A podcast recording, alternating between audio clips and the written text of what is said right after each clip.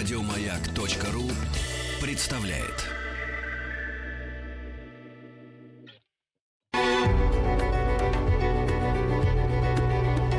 Много букв. Что читают те, о ком говорят все – Здравствуйте, меня зовут Елена Николаева. Я веду «Утро России» на телеканале «Россия», бужу всю страну. Хочу вам сегодня прочитать «Вино из одуванчика» Фрея Брэдбери. Вообще про эту книгу пишут, что это закупоренное в бутылке лето. Мне кажется, что это закупоренное в бутылке детство и все эмоции, когда ты впервые в жизни понимаешь, что вот ты живешь, ты настоящий, вокруг все настоящее, это безумно интересно. Естественно, мы все ждем лета, летом мы с детьми куда-то поедем, и вот, э, возможно, и детям будет полезно прочитать эту книгу, ну, подросткам, и родителям, чтобы подарить детям вот те эмоции, которые будут с ними всегда. В общем, «Вино из одуванчиков», Рэй Брэдбери, я еще хочу сказать, что я буду читать э, книгу вкраплениями. Она так и написана в таком стиле калейдоскопа, когда нет какого-то хронометража событий. Просто вспоминаешь, о, и это было, и это было, и это. И вот такое полотно складывается. Я буду свои какие-то любимые части читать. Я их с трудом выбрала. Надеюсь, что вы потом изучите весь текст. Ну что ж, погнали. Дедушка стоял на широком парадном крыльце и точно капитан оглядывал широкие недвижные просторы. Перед ним раскинулось лето. Он вопрошал ветер и недостижимо высокое небо, и лужайку, где стояли Дуглас и Том, вопрошали только его одного. «Дедушка, они уже созрели!»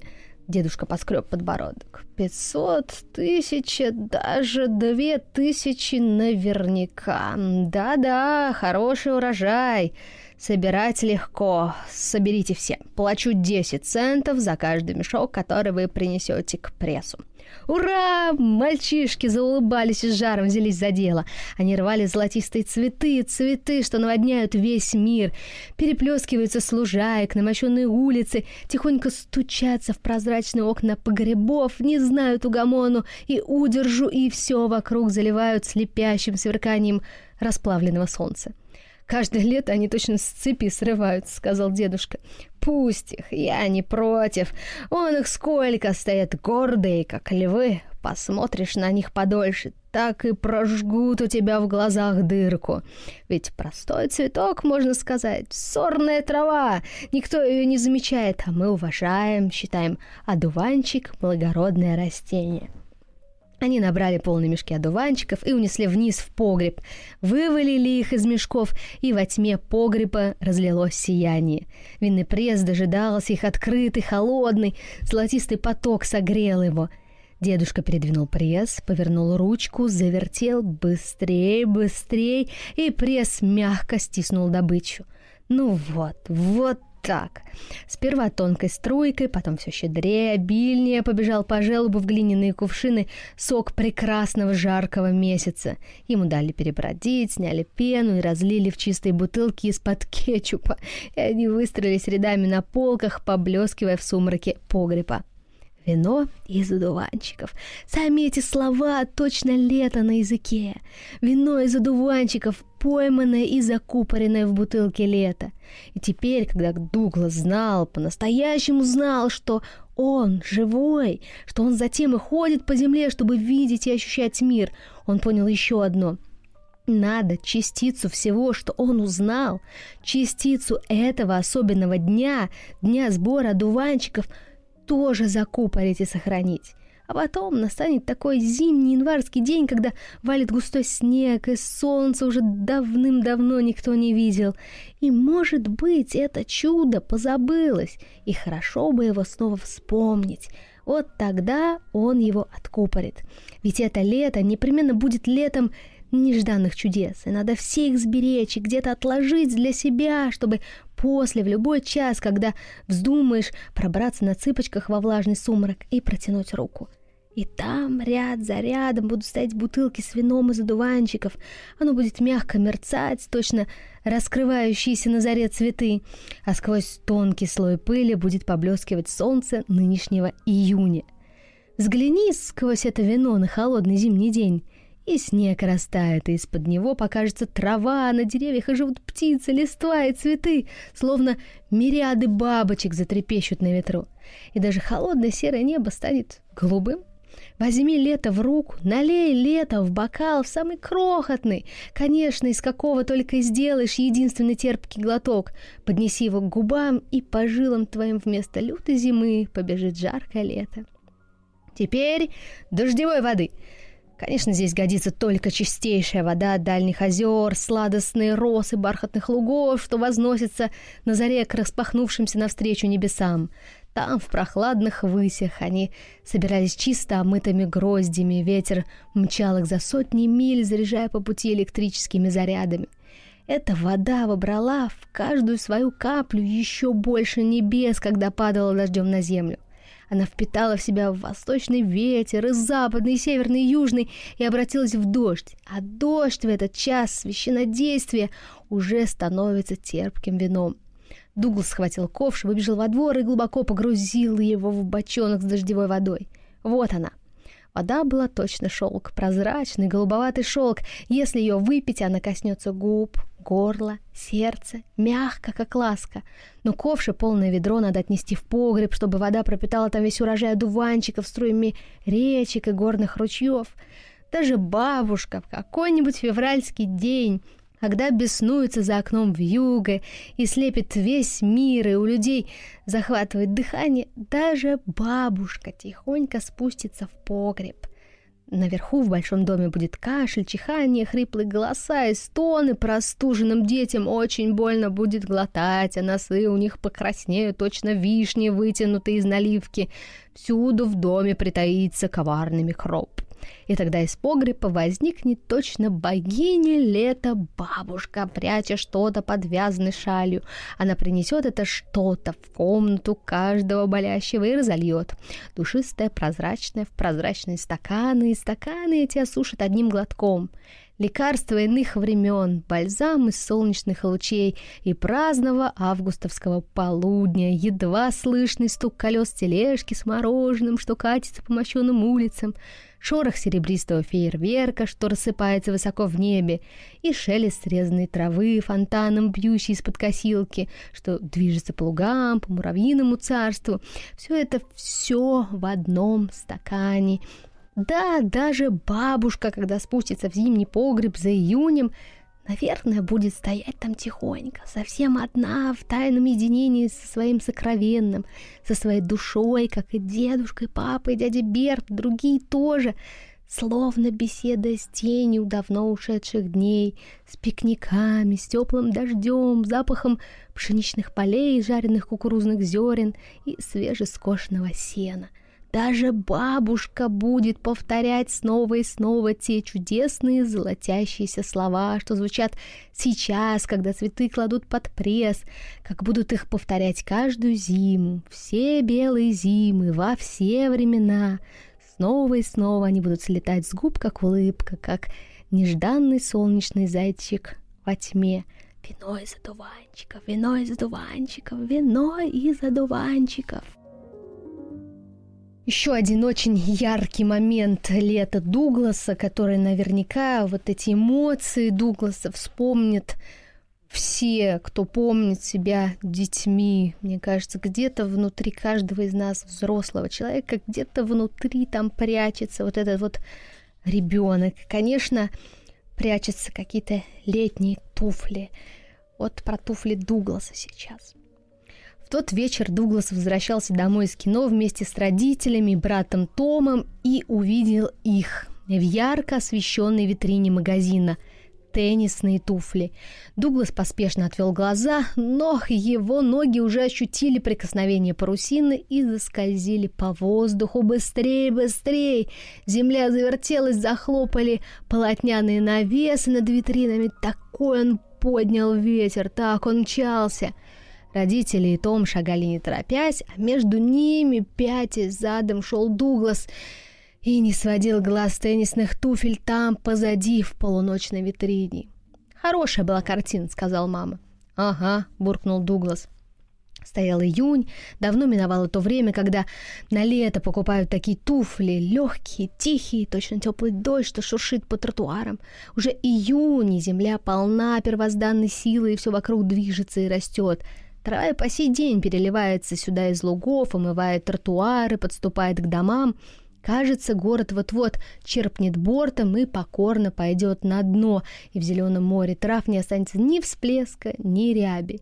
Дуглас вдруг застыл, точно врос в мертвый асфальт, и красный кирпич улицы не в силах тронуться с места. «Пап», — выпалил он, — «вон там в окне теннисные туфли». Отец даже не обернулся. «Зачем тебе новые туфли? Скажи, пожалуйста, можешь ты мне объяснить?» Ну... Да затем, что в них чувствуешь себя так, будто впервые в это лето скинул башмаки и побежал босиком по траве. Точно в зимнюю ночь высунул ноги из-под теплого одеяла и подставил ветру, что дышит холодом в открытое окно. И они стынут, стынут, а потом втягиваешь их обратно под одеяло и они совсем как сосульки. В теннисных туфлях чувствуешь себя так, будто впервые в это лето придешь босиком по ленивому ручью, и в прозрачной воде видишь, как твои ноги ступают по дну, будто они переломились и движутся чуть впереди тебя, потому что ведь в воде все видится не так.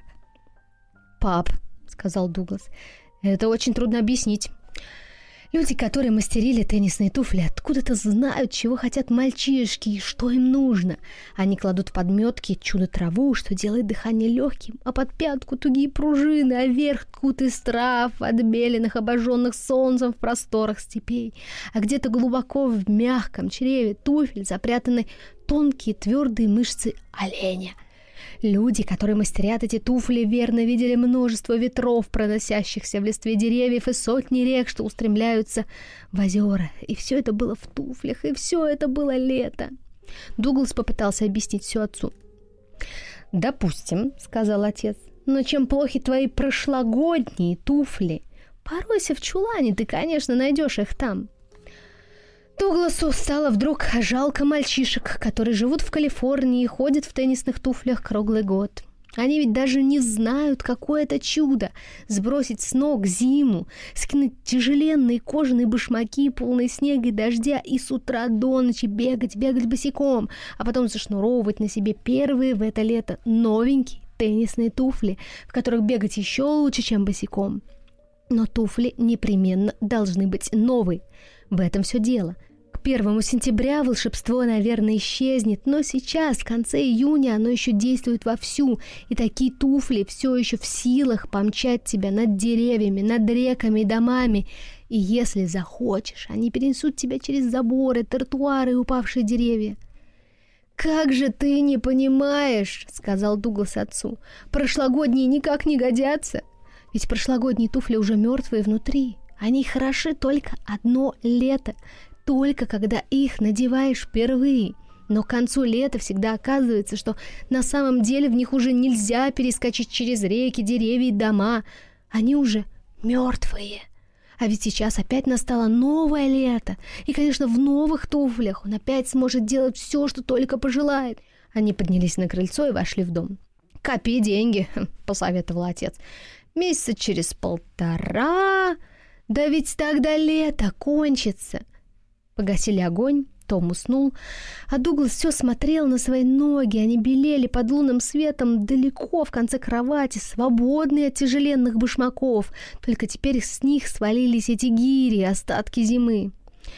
Надо придумать, почему нужны новые, надо что-то придумать. Ну, во-первых, всякий знает, что на холмах за городом полным-полно друзей – они распугивают коров, предсказывают перемену погоды, с утра до ночи жарятся на солнце, так что кожа лупится, и они обдирают ее клочьями снова, словно листки календаря, и снова жарятся на солнце. Если хочешь их поймать, придется бегать быстрее всех белок и лисиц. А в городе полным-полно врагов. Они злятся из-за жары и потому помнят все зимние споры и обиды. Ищи друзей, расшвыривай врагов. Вот девиз легких, как пух волшебных туфель. Мир бежит слишком быстро, хочешь его догнать, хочешь всегда быть проворнее всех. Тогда заведи себе волшебные туфли, туфли легкие, как пух. Дуглас стряхнул свою копилку, э, в ней чуть завякнула, она была почти пустая. «Если тебе что-нибудь нужно, добивайся сам», — подумал он. «Ночью постараемся найти ту заветную тропку». Огни внизу в городе гасли один за другим, в окно дунул ветер. Точно речка течет. Так бы и пошел с нею. Во сне он слышал, как в теплой густой траве бежит, бежит, бежит кролик. Есть разные моменты в книге, да, «Вино из одуванчиков».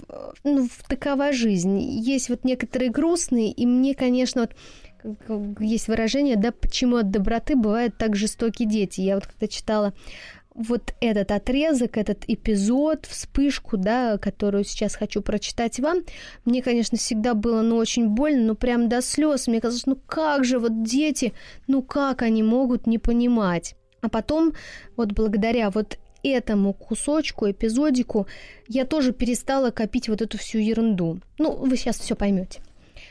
Старая миссис Бентли и сама не могла бы сказать, как все это началось. Она часто видела детей в бакалейной лавке, точно мошки или обезьянки, мелькали они среди кочанов капусты и связок бананов, и она улыбалась им, и они улыбались в ответ – Миссис Бентли видела, как они бегают зимой по снегу, оставляя на нем следы, как э, вдыхают осенний дым на улицах, как когда цветут яблони, стряхивают с плеч облака душистых лепестков. Но она никогда их не боялась. Дом у нее в образцовом порядке, каждая мелочь на своем привычном месте, полы всегда чисто выметены, провизия аккуратно заготовлена впрок, шляпные булавки воткнуты в подушечки, а ящики комода в спальне доверху набиты всякой всячиной, что накопилось за долгие годы. Миссис Бентли была женщина бережливая. У нее хранились старые билеты, театральные программы, обрывки кружев, шарфики, железнодорожные пересадочные билеты, словом, все приметы и свидетельства ее долгой жизни. «У меня куча пластинок», — говорила она. «Вот Каруза, это было в Нью-Йорке в 916-м, мне тогда было 60, и Джон был еще жив. А вот Джун Мун, это, кажется, 924 год. Джон только что умер. Вот это было, пожалуй, самым большим огорчением в ее жизни. То, что она больше всего любила слушать, видеть и ощущать, ей сохранить не удалось. Джон остался далеко в лугах, он лежит там в ящике, а ящик надежно спрятан под травами, а над ним написано число и теперь ей ничего от него не осталось, только высокий шелковый цилиндр, трость да выходной костюм, что висит в гардеробе. А все остальное пожрала моль. Но миссис Бентли сохранила все, что могла. Пять лет назад, когда она переехала в этот город, она привезла с собой огромные черные сундуки.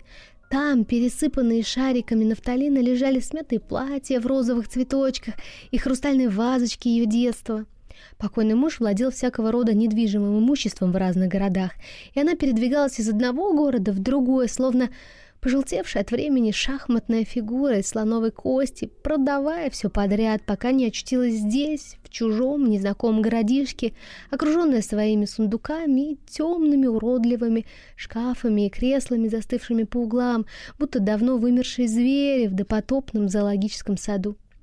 Происшествие с детьми случилось в середине лета — Миссис Бентли вышла из дома полить дикий виноград у себя на парадном крыльце и увидела, что на лужайке преспокойно разлеглись две девочки и мальчик.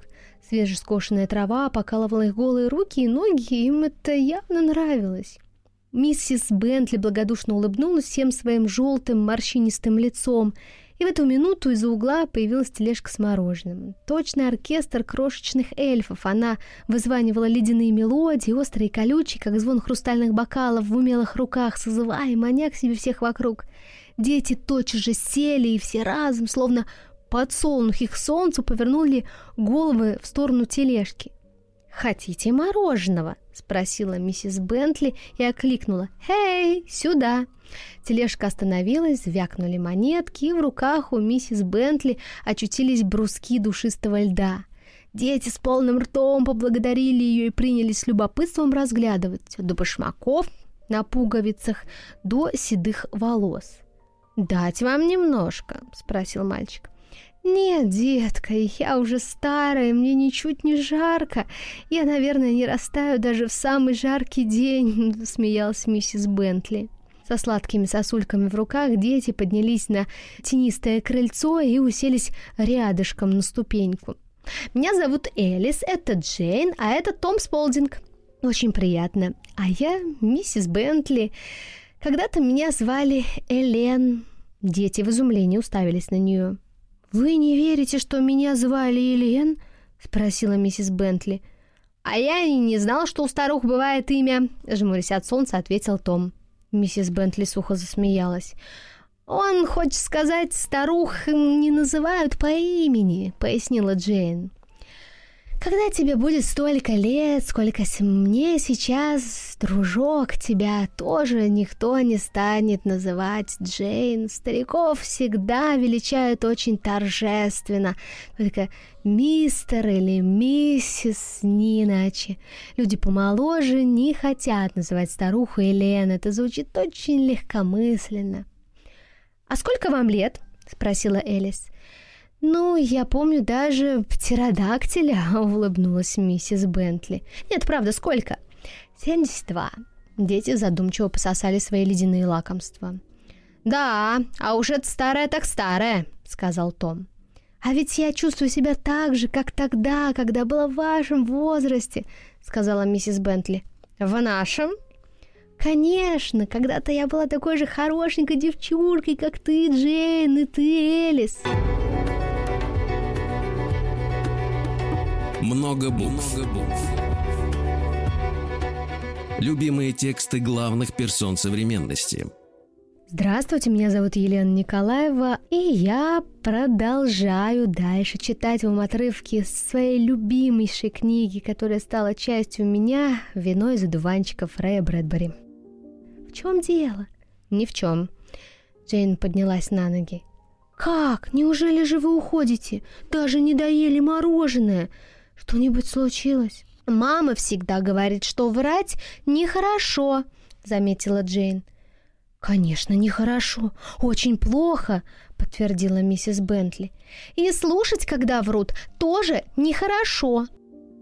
Кто же тебе соврал, Джейн? Джейн взглянула на миссис Бентли и смущенно отвела глаза. Вы? Я? Миссис Бентли засмеялась и приложила сморщенную руку к тощей груди. «Про что же?» Про себя, что вы были девочкой. Миссис Бентли выпрямилась и застыла. Но я и правда была девочкой, такой же, как ты, только много лет назад. Пойдем, Элис. Том, пошли. Постойте, сказала миссис Бентли. Вы что, не верите мне? Не знаю, сказала Джейн. Нет, не верим. Ну это просто смешно, ведь ясно же, все когда-то были молодыми. Только не вы, Потупив глаза, чуть слышно шепнула Джейн, словно про себя. Ее палочка от мороженого упала в лужицу ванили на крыльце. «Ну, конечно! Мне было и восемь, и девять, и десять лет, так же, как всем вам!» Девочки хихикнули, но, спохватившись, тотчас умолкли. Глаза миссис Бентли сверкнули. «Ладно, не могу я целое утро спорить без толку с маленькими глупышками. Ясное дело, мне тоже когда-то было десять лет, и я была такая же глупая». Девочки засмеялись, Том смущенно поежился. «Вы просто шутите!» Все еще смеясь, сказал Джейн. «По правде, вам никогда не было десяти лет, да?» «Ступайте домой!» Вдруг крикнула миссис Бентли и стала не втерпешь под их взглядами. «Нечего тут смеяться!» «И вас вовсе не зовут Элен?» «Разумеется, меня зовут Элен!» «До свидания!» — сквозь смех крикнули девочки, убегая по лужайке. Том поплелся за ними. Спасибо за мороженое. Я и в классы играла, крикнула им догонку миссис Бентли, но их уже не было. Весь день после этого миссис Бентли яростно громыхала чайниками и кастрюлями, с шумом готовила свой скудный обед и то и дело подходила к двери в надежде поймать этих мерзких дьяволят. Уж, наверное, они бродят где-то, где-нибудь поблизости и смеются. Впрочем, если она и увидит их снова, что им сказать? Да и с какой стати они занимают ее мысли? «Подумать только», — сказала миссис Бентли, обращаясь к изящной фарфоровой чашечке, расписанной букетиками роз. В жизни еще никто не сомневался, что я когда-то была девочкой. Это глупо и жестоко. Я ничуть не горю, что я уже старая, почти не горю. Но отнять у меня детство, ну уж нет. Ей казалось, дети бегут прочь под дуплистыми деревьями, унося в холодных пальцах ее юность, незримую, как воздух. После ужина миссис Бентли, сама не зная зачем, с бессмысленным упорством наблюдала, как ее руки, точно пара призрачных перчаток на спиритическом сеансе, собирают в надушенный носовой платок некие необходимые предметы. Потом она вышла на крыльцо и простояла там, не шевелясь, добрых полчаса. Наконец, внезапно, точно спугнутые ночные птицы, мимо пронеслись дети, но оклик миссис Бентли остановил их на лету. «Что, мисс Бентли?» «Поднимитесь ко мне на крыльцо», — приказала она. Девочки повиновались, следом поднялся и Том. «Что, миссис Бентли?» Они старательно нажимали на слово «миссис», как будто это и было ее настоящее имя. «Я хочу вам показать несколько очень дорогих мне вещей», Миссис Бентли развернула надушный узелок и сперва заглянула в него сама, точно ожидала найти там нечто удивительное и для себя. Потом вынула маленькую круглую гребенку, на ней поблескивали фальшивые бриллиантики. «Я носила ее в волосах, когда мне было девять лет», — объяснила она. Джейн повертела гребенку в руке. «Хм, «Очень мило». «Покажи-ка!» — закричала Элис. А вот крохотное колечко, я носила его, когда мне было восемь лет, продолжала миссис Бентли. Видите, теперь оно не лезет мне на палец. Если посмотреть на свет, видна Пизанская башня. Кажется, что она вот-вот упадет. Ну, покажи мне, Джейн. Девочки передавали колечко друг другу, и, наконец, оно очутилось на пальце у Джейн. «Смотрите, оно мне как раз!» — воскликнула она. «А мне гребенка!» — изумилась Элис. Миссис Бентли вынула из платка несколько камешков. «Вот», — сказала она, — «я в них играла, когда была маленькая». Она подбросила камешки, и они упали на крыльцо причудливым созвездием. «А теперь взгляните!» И старуха торжествующе подняла вверх раскрашенную фотографию, свой главный козырь. Фотография изображала миссис Бентли семи лет от роду, в желтом, пышном, как бабочка, платье с золотистыми кудрями, синими присиними глазами и пухлым ротиком Херувима. «Что это за девочка?» — спросила Джейн. «Это я!» Элис и Джейн впились глазами в фотографию. «Хм, ни капельки не похоже», — просто сказала Джейн. Кто хочешь, может раздобыть себе такую карточку». Они подняли головы и долго вглядывались в морщинистое лицо. «А у вас есть еще карточки, миссис Бентли?» — спросила Элис. «Какие-нибудь попозже, когда вам было 15 лет, и 20, и 40, и 50?» И девочки торжествующе захихикали. «Я вовсе не обязана ничего вам показывать», — сказала миссис Бентли. «А мы вовсе не обязаны вам верить», — возразила Джейн. «Но ведь эта фотография доказывает, что и я была девочкой. На ней какая-то другая девочка, вроде нас. Вы ее у кого-нибудь взяли. Я и замужем была. А где же мистер Бентли?» Он давно умер, и если бы он был сейчас здесь, он бы рассказал вам, какая я была молоденькая и хорошенькая в 22 года. Но его здесь нету, и ничего он не может рассказать, и ничего это не доказывает. У меня есть брачное свидетельство. А может, вы его тоже у кого-нибудь взяли? Нет, вы найдите такого человека, чтобы сказал, что видел вас много-много лет назад, вам было 10 лет, вот тогда я поверю, что вы в самом деле были молодая. И Джейн даже зажмурилась, уверенная в своей правоте. Тысячи людей видели меня в то время, и они уже умерли. Дурочка, или больны, или живут в других городах. А в вашем городе, я не знаю, ни души. Я ведь совсем недавно тут поселилась, и никто здесь не видел меня молодой. Ага, то-то. И Джейн подмигнула Тому Элис. Никто не видел. «Да погоди же!» Миссис Бентли схватила девочку за руку. «Таким вещам верят без всяких доказательств. Когда-нибудь вы будете такие же старые, как я. И вам тоже люди не станут верить. Они скажут, нет, эти старые вороны никогда не были ласточками, эти совы не могли быть иволгами, эти попугаи не были певчими дроздами. Да-да, придет день, и вы станете такими же, как я». «Ну нет», — ответили девочки. «Ведь правда, этого не может быть?» Спрашивали они друг у друга. «Вот увидите», — сказала миссис Бентли. А про себя думала, «Господи Боже, дети есть дети, а старухи есть старухи, и между ними пропасть. Они не могут представить себе, как меняется человек, если не видели этого собственными глазами. Вот ты, обратился она к Джейн, неужели ты не замечала, что твоя мама с годами меняется? Нет, ответила Джейн, она всегда была такая, как теперь. И это правда. Когда живешь все время рядом с людьми, они не меняются ни на йоту. Вы изумляетесь произошедшим в них переменам только если расстаетесь надолго, на годы. И миссис Бентли вдруг показалось, что она целых 72 года мчалась в грохочущем черном поезде. И вот, наконец, поезд остановился у вокзала, и все кричат «Ты ли это, Эллен Бентли?» «Теперь мы, пожалуй, пойдем домой», — сказал Джейн. «Спасибо за колечко, оно мне в самый раз. Спасибо за гребенку, она очень красивая.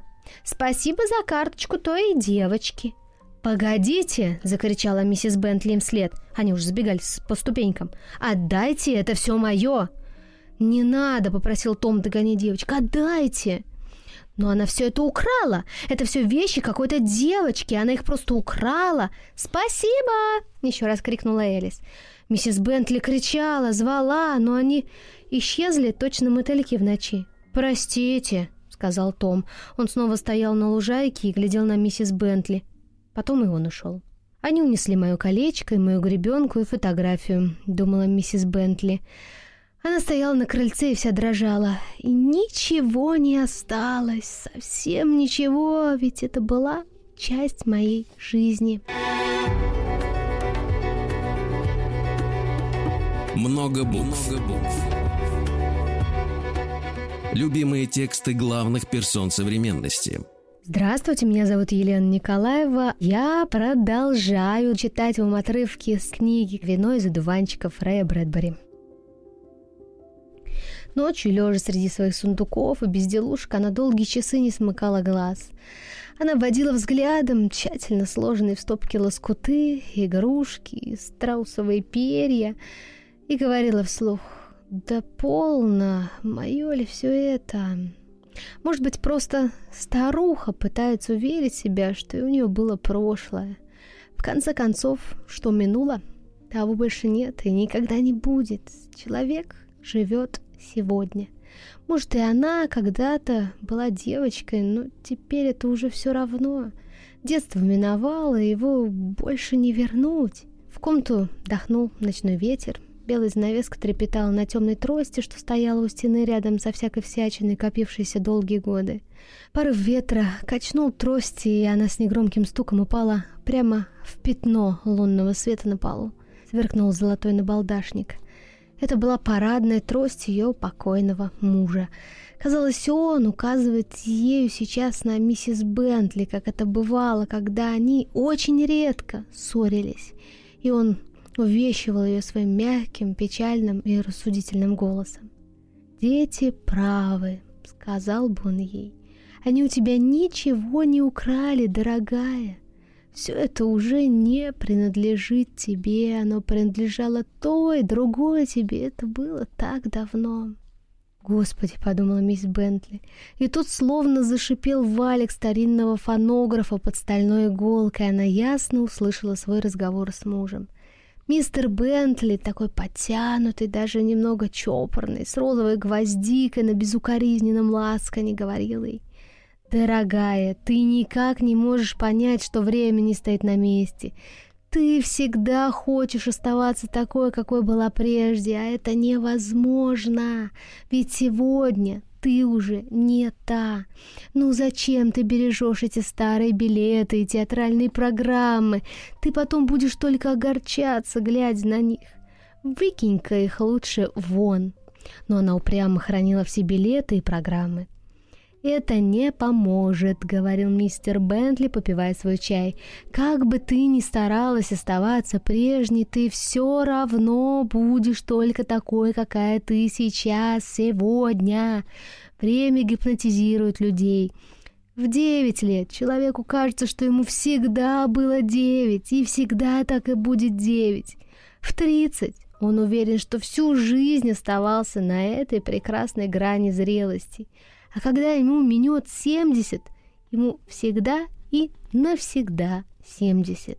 Человек живет в настоящем, будь то молодое настоящее или старое настоящее, но иного он никогда не увидит и не узнает. Это был один из немногих и очень дружеских споров в их мирной семейной жизни. Джон никогда не одобрял ее склонности собирать памятки о прошлом. «Будь тем, что ты есть. Поставь крест на том, чем ты была», — говорил он. «Старые билеты обман, беречь всякое старье, только пытаться обмануть себя. Был бы он жив сегодня, что бы он сказал? Ты бережешь коконы, из которых уже вылетела бабочка, сказал бы он. Старые корсеты, в которые ты уже никогда не влезешь. Зачем же их беречь? Доказать, что ты была когда-то молода, невозможно. Фотографии? Нет, они лгут, ведь ты уже не та, что на фотографиях. А письменные показания под присягой? Нет, дорогая, ведь ты не число, не чернила, не бумага. Ты не эти сундуки с тряпьем и пылью. Ты только та, что здесь, сейчас, сегодня. Сегодняшняя ты. Миссис Бентли кивнула. Ей стало легче дышать. Да, я понимаю, понимаю. Трость с золотым набалдашником поблескивала в лунных бликах на ковре. «Утром я со всем этим покончу», — сказала миссис Бентли, обращаясь к трости. «Отныне я буду только тем, что я есть сегодня». «Да, решено, так и будет». И она уснула. Утро настало зеленое, солнечное, в дверь уже осторожно стучались обе девочки.